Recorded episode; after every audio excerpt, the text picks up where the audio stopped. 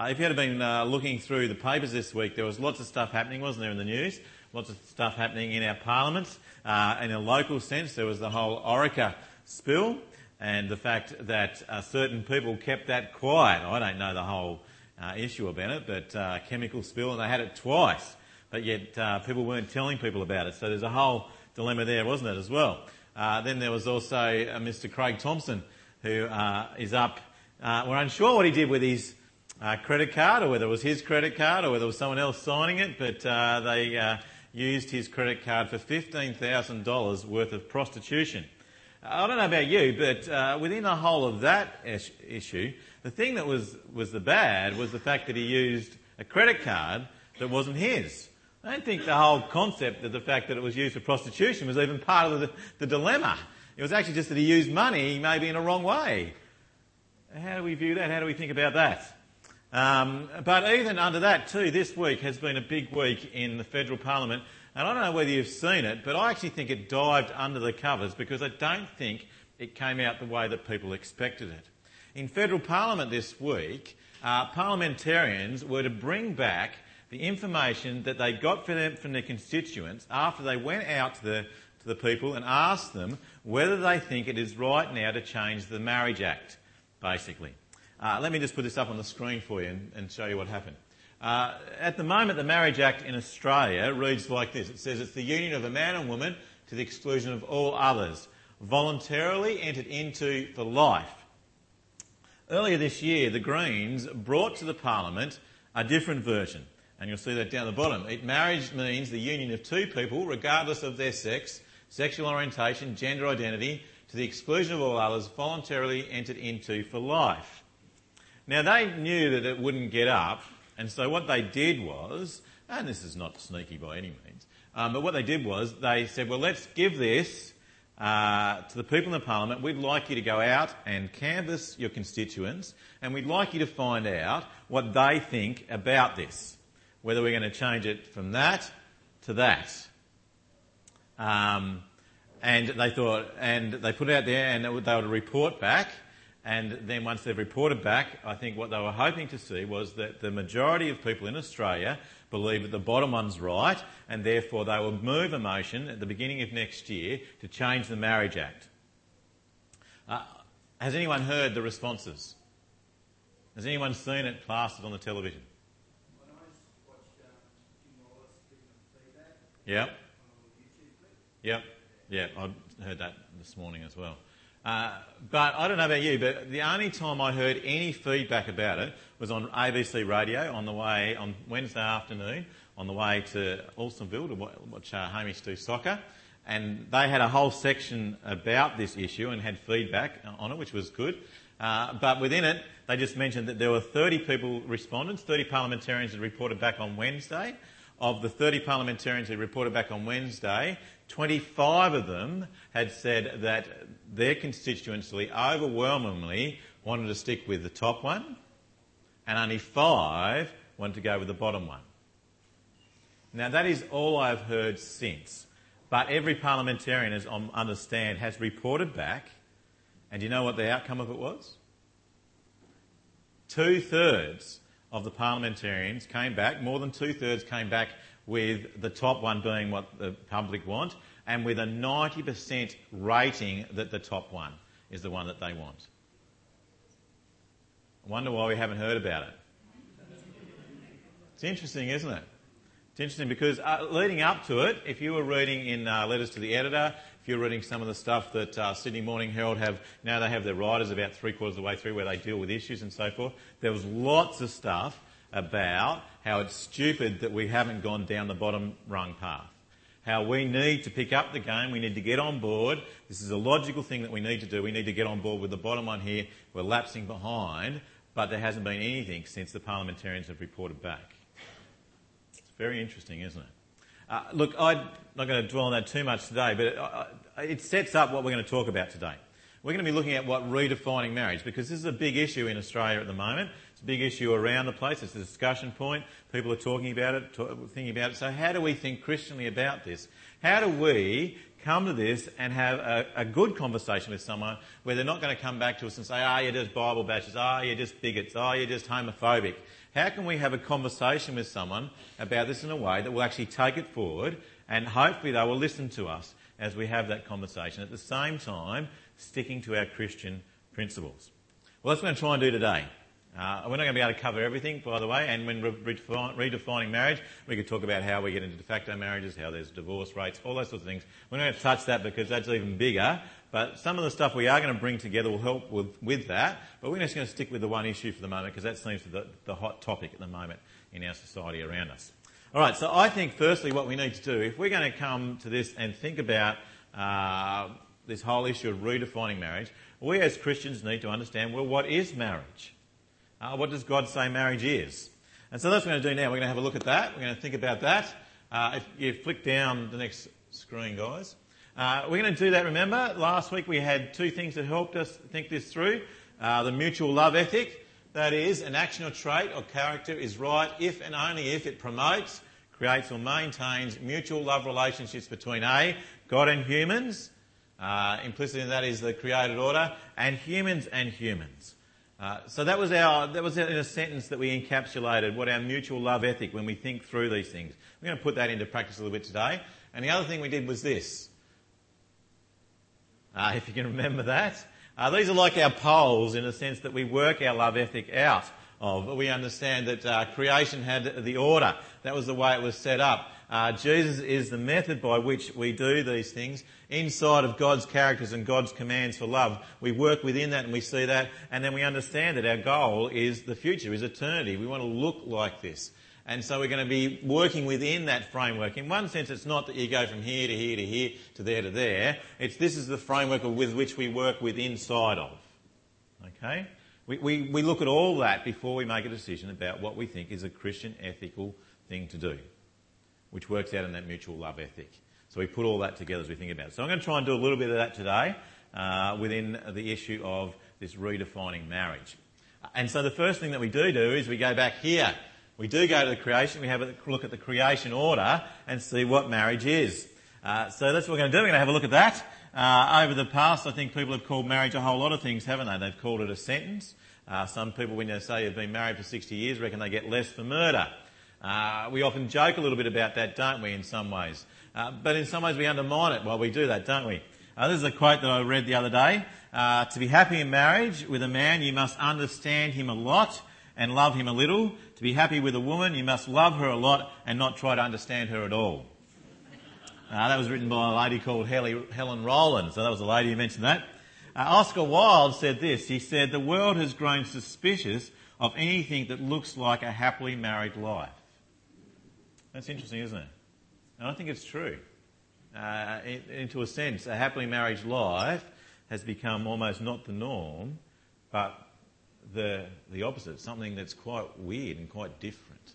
Uh, but that's what we're going to try and think about that today as well. Oh, that was a nice thump there.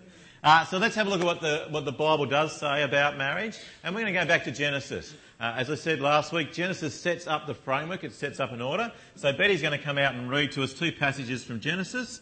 Uh, they'll go up on the screen for you. Genesis chapter 1, verse 26 to 28. And then verses, uh, chapter 2, verse 20 to 25.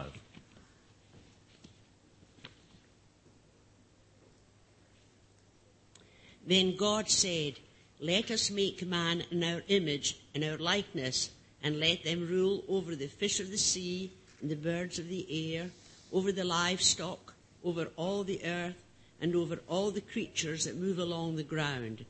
So God created man in his own image. In the image of God he created him. Male and female he created them. God blessed them and said to them, Be fruitful and increase in number till the earth, fill the earth and subdue it. Rule over the fish of the sea, and the birds of the air, and over every living creature that moves on the ground. We'll go on to the next one. Yeah, thanks, Benny. Uh, the next part is um, Genesis chapter 2, verses 20b to 25. But for Adam, no suitable helper was found. So the Lord God caused the man to fall into a deep sleep. And while he was sleeping, he took one of the man's ribs and closed up the place with flesh. Then the Lord God made a woman from the rib he had taken out of the man, and he brought her to the man. The man said, This is now bone of my bones and flesh of my flesh. She shall be called woman, for she, has, she was taken out of man. For this reason, a man will leave his father and mother and be united to his wife, and they will become one flesh. The man and his wife were both naked, and they felt no shame. Thanks, Betty.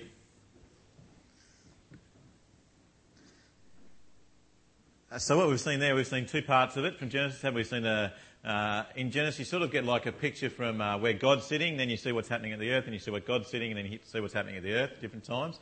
Um, and so we see back in chapter one, in a sense, was the outline of what God, why He created man and woman, created them uh, together to be one together, uh, so that they will be fruitful and multiply and rule over or care over the earth, is what they are there for. Uh, and then we see in chapter 2, we see that worked out in, in a sense on the ground. Uh, this is what God says He's going to do in chapter 1, and then he, we see how He does that in chapter 2. And when we get to chapter 2 and taking chapter 1 together, we see that what marriage is about is it's about a unity, it's about a oneness, it's about a bringing together of two people into a unified body. Uh, there's a whole sense there, isn't it, that Adam couldn't find amongst the created beings someone that was to be with him. And so God created one to be with him, and that was to be a woman. Male and female, he created them. And he says that they are, in a sense, God brings them together and says that those together, these two together, they'll go on into the rest of the world, populate it and rule it and care for it from there. And they're to do that together. But notice that it's male and female that he puts there too. And he, he has some really nice little words there. If you have a look at verse 24, he says, For this reason, a man will leave his father and mother and will be united to his wife, and they'll become one flesh. There's three little words there that I think are really helpful at understanding what marriage is about. The first one is leaving. The second one is cleaving or united, is the word that you, the uh, New Testament use, and the other one is one flesh. Uh, the, the, way that the Bible puts that is that uh, what happens is a man and a woman, and they have children, they're talking about in the future, uh, that, that, they are a family over here. Parents and kids are like this. The, the word for leave is a breaking. It's a breaking of a bond. That that breaks, and now they come and they cleave. It's the word for cleave is a rebonding, a new bonding together here. So male and female break from their relationship with their parents and form a new bond here. They leave and they cleave together. Uh, and, and, I think that's really helpful, isn't it? Because I think sometimes uh, we don't leave our families. Sometimes our families, we love them, we care for them, we still want to respect them, but we're to become a new family, a new entity, a new oneness, in a sense, is what it puts it. So they actually leave to become part of this, and they cleave together to form a new oneness that they have. And, then the, the third one is one flesh. And this is a sense which has a definitely a sexual connotation to it. Okay? Uh, it's not just that we're joined together, but there is a complementary part of it, isn't it? That they become one flesh, that they are joined together, that males and females are designed to actually link together, and that sexual intercourse is an important, intricate implicit part of that. That that actually is part of it. And that sex in itself is not really about pleasing one's desires or fulfilling one's own uh, physical self desires. It's actually about a gift of giving to the other. And that's really important to remember too, isn't it? Because in the world that's around us, that we're out there, sex is about fulfilling certain desires, certain needs of other people. Whereas in the Bible, the sex aspect of it, it does do that, but its main attitude of it is actually a gift of one person giving their whole self to another person. It's a giving of a gift to one another. That changes perspective, doesn't it? That changes perspective of what sex is about. And it's a bringing together that way. It's a oneness in it. It's a one flesh. And you notice that it's a complementary aspect too, isn't it? Where am I up to on there? What's the next one say? Uh, exclusive, that should have been the next one, isn't it? It's exclusive, isn't it? So it's male and female together. They come together. They leave and they cleave together and they become one flesh. And what Jesus says in Matthew chapter 9, he says, what man has joined together, let no one separate. The idea is it's exclusive man and woman bond with no one else involved in it. There to be that together. Okay? It's an exclusive relationship. No one else is to get in between them, in other words.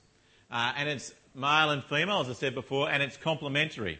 Uh, I think it's great with the way the Bible puts it, isn't it? That man, uh, woman comes from the side, from the rib is what the New Testament uses. I think the, the picture is more as the, that the woman comes from the side of the husband, of the, of the man.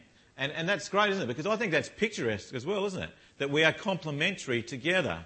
That it's not that the woman is behind and she's subjugated. It's not that the woman is in front and that she leads. It's the woman, the man, and woman together. They're complementary in this. They are to rule the earth together, to care the earth together. They are to populate the earth together. It's complementary as well. And finally, we see that in, the, in Genesis chapter 1 there that we are to fill the earth. That one of the great aspects of, of marriage is the prospect of children.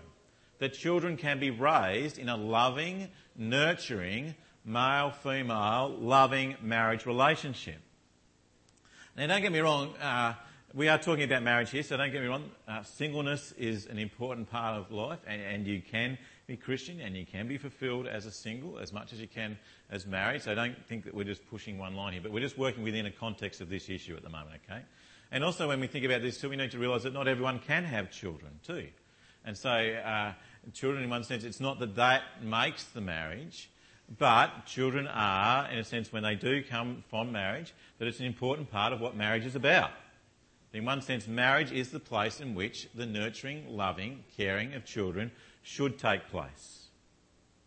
With a male and a female, mum and dad, caring for them.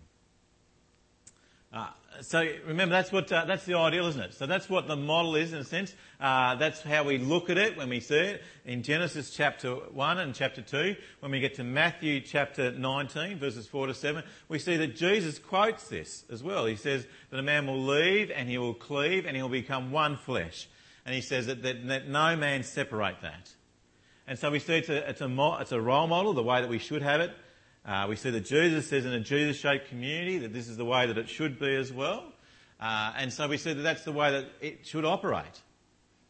But then we remember that sin hits it in the fall, don't we? And so it's not perfect. The fall, in a sense, breaks that up. The fall puts wedges into that, and so we don't see those perfect relationships all the time. Uh, there's the Matthew one, if you like, if you can read that, Matthew 19, verses 4 to 7. I've just skipped through that for you. Jump down to the next one, guys. That'll be good. Uh, so here, this is just a little sentence that I put together that I think uh, pulls all that together. So we see from God's perspective, marriage is to be, to be between a man and a woman. It is to be a loving knowing of one another. That is a gift from God. It is to be a leaving and cleaving of a man and a woman to one another to the exclusion of all others. It is to be complementary to each other. It is a place where passionate sexual giving of oneself to the other is to be expressed and is to be the best place for the loving nurturing of children. So if we pull it all together, that's in a sense like one big sentence that we could sort of hold it together. And now that's going to help us, isn't it, as we think about that, as we go into what we think this redefining marriage, how it fits with that. It also helps, doesn't it, in regards to other relationships that we see around too, that the world has taken on these days. Uh, we can take that and we can say that, well, how does that fit?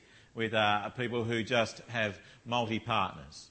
How does that fit with people who uh, just spend uh, sleep with one another? How does that fit with de facto relationships? How does that fit with all these other things? We want to try and encourage people for this, don't we? That they go along this path. As I said, sin impacts it, so it's not perfect. And I think as Christians, we need to be really careful about that, don't we? Uh, because as Christians, sometimes people just think, oh, yeah, you've just got it all, you think you've got it all right, you think you've got it all sorted, you know, and so you're up here above us. Whereas Christians, we need to realise that sin impacts this and chips away at it and knocks away at it, and even with us in our own relationships. It impacts us too, doesn't it? And when you look through the Bible, you see examples of that. You see David with Bathsheba, where he uh, not only sleeps with someone else's wife, but he gets the husband killed as well. And then when you look through the Old Testament, you see lots of examples of where uh, marriages have been destroyed. We see that there is polygamy in the, in the Old Testament. And you think, well, how does that fit? Well, you think that doesn't fit because God doesn't like it. And he shows that by the way that Israel gets destroyed so often by the fact that husbands have too many wives and vice versa. Uh, it destroys their, their whole society. So it's not good. Uh, but we need to realise that, don't we? That it's not perfect. As Christians, we need to understand that and, and, and share that with people, that we know that it's not perfect, but this is what we think would be the best because this is what God says is the best way to operate in this way. Um, so, what's on the next screen, guys?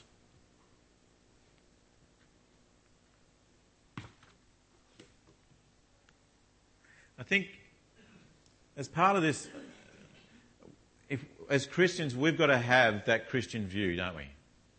That, that, that's what we need to know. We need to understand that. We want to, we want to hold to that. Uh, but then we realise that sin impacts it, so therefore we need to be loving and caring how we share that with people. But we also need to realise that lots of people out there don't share that. Lots of people who we talk to do not have a framework, a Christian framework to work from. Most people that we share with don't, haven't given their lives to Jesus. Most people out there don't think that they're following Jesus or believe that they want to follow Jesus and become God-shaped versions of Jesus, do we? And that's, uh, remember last week that our aim is to become Jesus-shaped versions of ourselves. Most people we talk to don't have that concept. So therefore, when we talk to them, we, we need to have solid what our Christian perspective of it is, but we need to think how do we share that lovingly and caringly with people out there who don't have our worldview? Because most people don't. Okay? Uh, if you're in, in, the older bracket around here, some of your friends will have a Christian perspective on things because they've heard it in their background. But when you get down to my age and younger, very few of them have a Christian background at all. So they don't even think of it from that perspective. So we need to realise that when we talk to them. And so I think what we need to do is uh, we need to think, well, what are some what are some good reasons that come out of how we understand our order, how we understand Jesus, how we understand our love ethic, how do, what are some good things that come out that we can share that show a God driven direction of this, but also resonate with the people that we're talking to? So let's uh, run through a couple of those for you. Uh, the first one is that uh, we, can, we can talk to people about this whole redefining marriage uh, because we want our kids to grow up and experience, and that they actually have the right to experience a mum and a dad, a male and a female part in their lives. Um, and we can talk to them about that because we can say that, you know, look, because we can actually see that kids who grow up that way do actually fare better. And they'll say, oh, how do you know that? Can't single mums do it and uh, de facto relationships and all those sorts of things? And can't there be love? And there is love, don't get me wrong. And even in uh, same-sex couples, there's love between them. Uh, don't deny that. There is love. They do care desperately for one another. They love one another uh, intimately. But when we actually say, well, what is the best that we want for our children? What is the best direction for them? Uh, the goal for them? The best thing for them is to actually grow up with a mum and a dad who love one another. And there are studies that show that. So I want to put up there for you if you want to copy that down. Uh, no, yeah, it's already there. Thanks, guys. Um, if you go, there's a study that's been done that's been signed by over 70 experts in the field of raising children. And, and they've worked out over a longitudinal study, and looked at across a whole lot of different things, and they've actually shown that children who are raised in families with a mum and a dad together, who love one another and care for one another, uh, rate higher on all the criteria for health for kids. And let me read, I need to look at these because I don't know them myself off by heart. Um, what they do is this. Uh, they, they looked at educational achievement, literacy and graduation rates, they looked at emotional health, rates of anxiety, depression, substance abuse and suicide. They looked at familial and sexual development, strong sense of identity, timing, onset of puberty, rates of teen out of wedlock pregnancy, rates of sexual abuse. They looked at child and adult behaviour, rates of aggression, attention deficit disorder, delinquency and incarceration. And it was clear that on the statistics, when they put that all together, the children that are raised with a mum and a dad fare better across, generally across all those areas. And so we want to encourage people to see that because I think that gets lost in the mix. You see, in, when we get into the argument of all this, there's very little talk about the children unless it's about whether the children are bullied at school. That's the one I've heard often. Often same-sex couples will say that they want their children to be able to go to school and feel like uh, that they're normal and so their kids aren't, aren't bullied. Okay? Uh, so they talk about it from that perspective. But when they talk about in regards to whether they're raised and whether it's the best thing for them, then they go to the love argument, but they don't go and have a look at the, the big picture argument.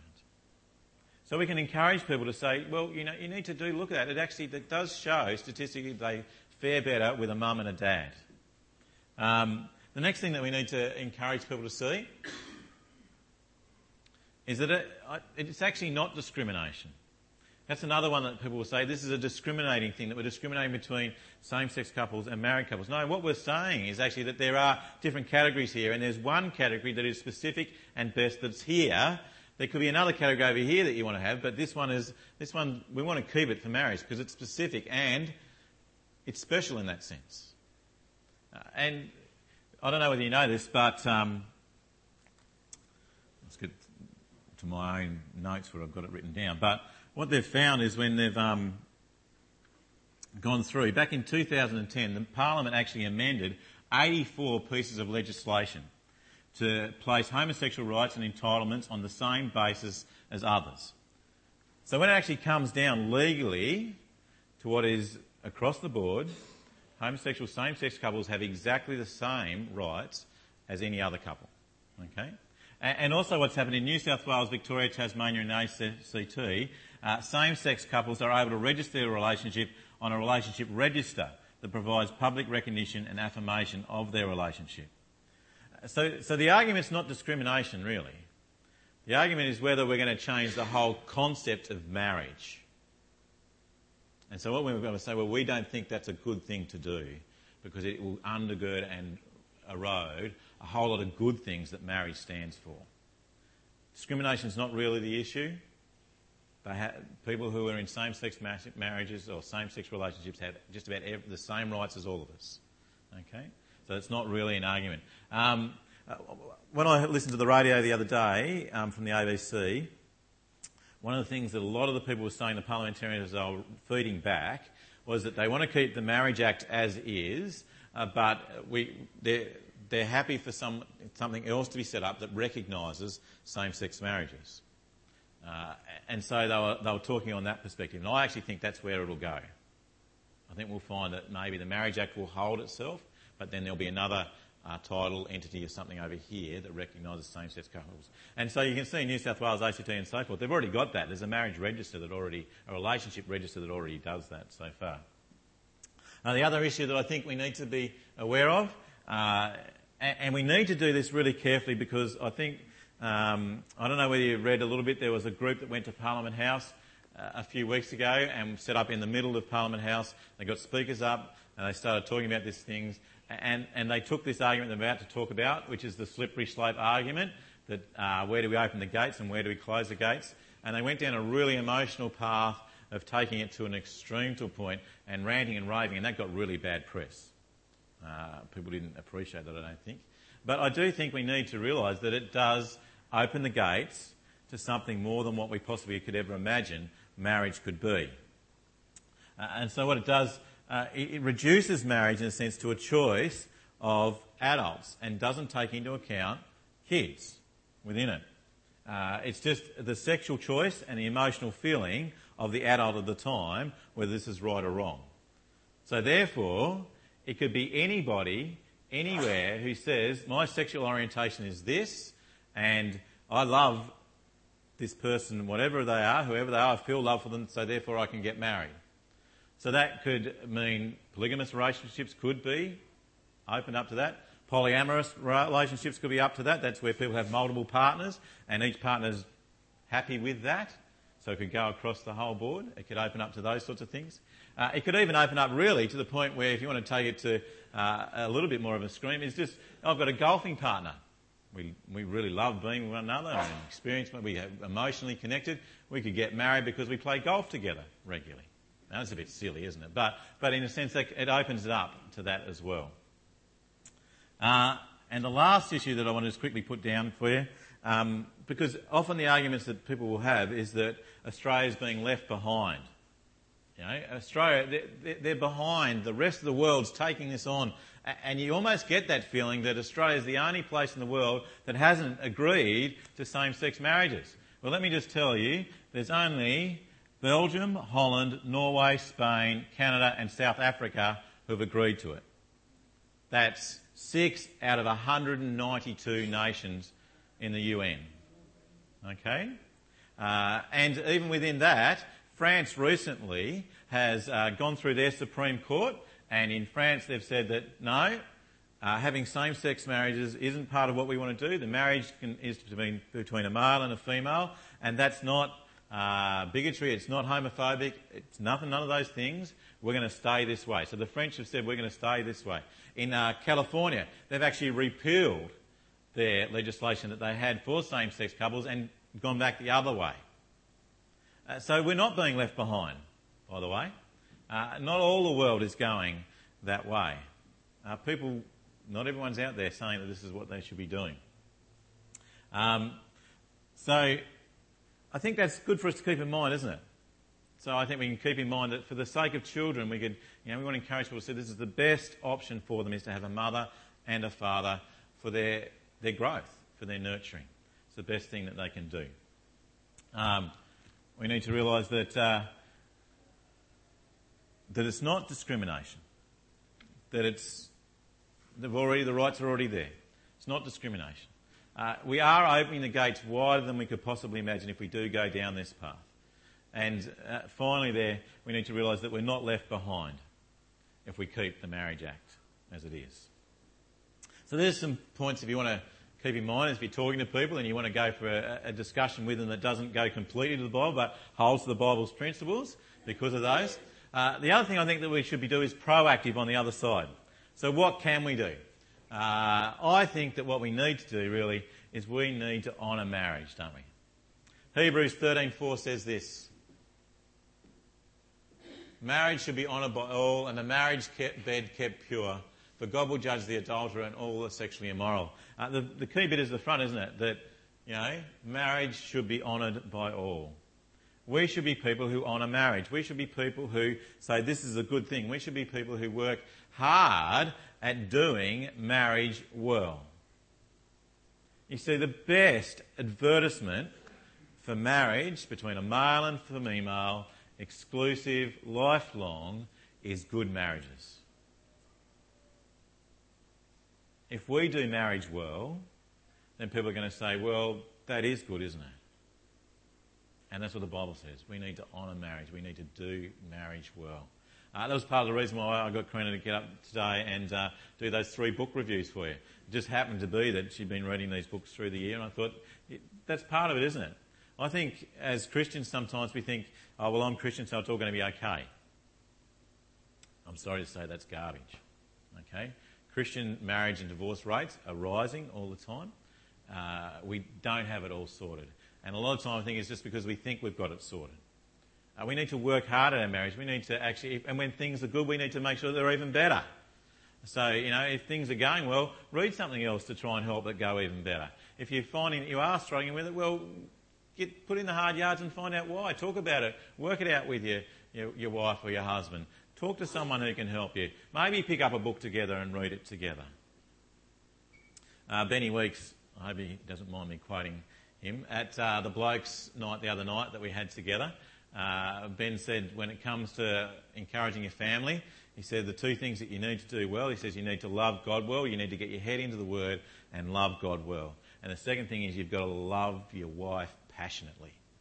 And he said your kids will get embarrassed and feel all strange, but at least they'll be secure and know that you love one another. And he's right, isn't it? We need to love our husbands and our wives passionately. And we need to show that we're not prudes as Christians. That's why that bloke's book, that you know, the seven things that you need to know about blokes. It's sex, respect, sex, respect, sex, respect. That's it. It's pretty simple, aren't we? We're not that hard to work out generally. But yeah, we need to, we need to, that's part of it. That one flesh that God says at the beginning there is not just for procreation, it's actually for oneness. It's for bringing husbands and wives together. And so we should honour that, work hard at it. We should do marriage well. Uh, someone said to uh, I think it was, I'm quoting other people here, Ray said to me the other day at that same thing, we're in the kitchen, and he said, uh, the best thing that we can do for our kids is love our wives well. And he's right. It's true, isn't it? We need to love our wives well. We need to love our husbands well. And when we honour marriage and when we do that well, it is the best advertisement for marriage that you can have. Okay? Let's do that. The other thing I think we can do is um, we can support one another. We want to encourage one another in that. When we see people and we see that they're making an effort to love their husbands and love their wives, well, encourage them with it. When you see them taking out their families and spending time with the families, encourage them with it. Support one another with it. Uh, pray for one another with it. Uh, there's a guy here who asks me most times when we get together, he says, How's, how's your thought life? Uh, how's your marriage going with your wife? Uh, is there anything getting in between you? Is there anyone getting in between that one flesh? It's tough questions. Uh, but they're questions I need to hear and I need to be able to answer them. And he supports me in that and he prays for me with that. Uh, so we can do that with one another. Um, the next one, we can defend marriage as well. Uh, Make a Stand website, if you want to look at that, uh, they put out a thing today about there was 52,000 people signed the petition to keep the Marriage Act the same. Uh, that's the biggest petition that's been handed to the Parliament that they can remember uh, that's been put to them, and it's had a major impact on how the Parliament's thought about it. Um, they want us to continue to do that, continue writing uh, to our parliamentarians, continue go to the Make a Stand website, just click on as, uh, to sign it so that you can do that. I reckon it's good for us to understand the arguments well. Uh, so this one down here, if you want to write, I know it's all pretty tricky. If you go and have a look at that, they have a whole lot of articles written by guys and girls who are better at thinking ethically than I am in regards to, and they'll, they'll help you with this, but they'll help you with a whole lot of other issues as well. So a bit of the material I've been able to get has come from that website. Um, and this one here, which is the Australian Christian Lobby, uh, they've got a, a, little sort of a four-page brochure, which I've got a couple of copies here for you, on revising marriage, which is really helpful as well. But uh, if you want to have a look at that online, save me giving you. I've only got 10 copies because the photocopy only did 10 for me today without breaking down. Uh, so, so you can grab them as well. So that, that's worth looking at. Uh, next one. Love those with a different, different you. I think the key thing for Christians is it's so, uh, I don't know, but so often we get tarred with this brush that we just want to smack people in the head if they don't believe what we believe, and, and that we write them off because they don't. But really, we need to show them that we love them, even though they may differ to us. You see, they think that we're intolerant, but we're actually, it's not about tolerance or intolerance, it's about love, isn't it? It's about saying that we may be different to you, we may think differently to you, but we love you within that, and we care for you. And we're still going to have a conversation with you, and we're still going to have you over for tea. We're still going to be part of our life. We're still going to do that. We need to love people through it, I think. Uh, and finally, we need to pray. And we need to pray, and we need to pray, and we need to pray. Because the only one who can change any of this and all of this is ultimately God. We need to put it into His hands and plead with Him. Uh, that He enables us to be people who honour marriage well, that He enables us to love people well, that He enables us to live uh, Jesus shaped versions of our lives well so that when people do talk to us and think about these things, we can positively impact them and hopefully point them to our Saviour, Jesus Christ, because in the end, He's the only hope for all of it, isn't He? Let's pray. Heavenly Father, it's a, a, really hot topic at the moment in our country, the whole redefining of marriage, and especially in regards to the Marriage Act, and especially within regards to same sex couples being able to be married. Lord, we we've touched on it briefly today and we've hit a number of things. We ask, Lord, that you'll help that to sink in and uh, for it to penetrate uh, into our minds and into our hearts. And Lord, that it will work out in the way that we love and care for those around us. Uh, Lord, we pray that we may be people who do shout how great you are to the world around us in the way that we interact, the way that we love, the way that we stick to you, or the way that we are committed to the way that you'd have us live, Lord. That we'll shout how great you are by showing that Jesus Christ is the answer, that He is the one who transforms our lives, and He is the one that enables us to love you and enables us to love each other, Lord. We pray that uh, as you uh, work within our lives through your Spirit to make us more like Jesus, that that will uh, just move out into every aspect of our lives, Lord, as we live for you in this broken world. We pray for this in Jesus' name. Amen.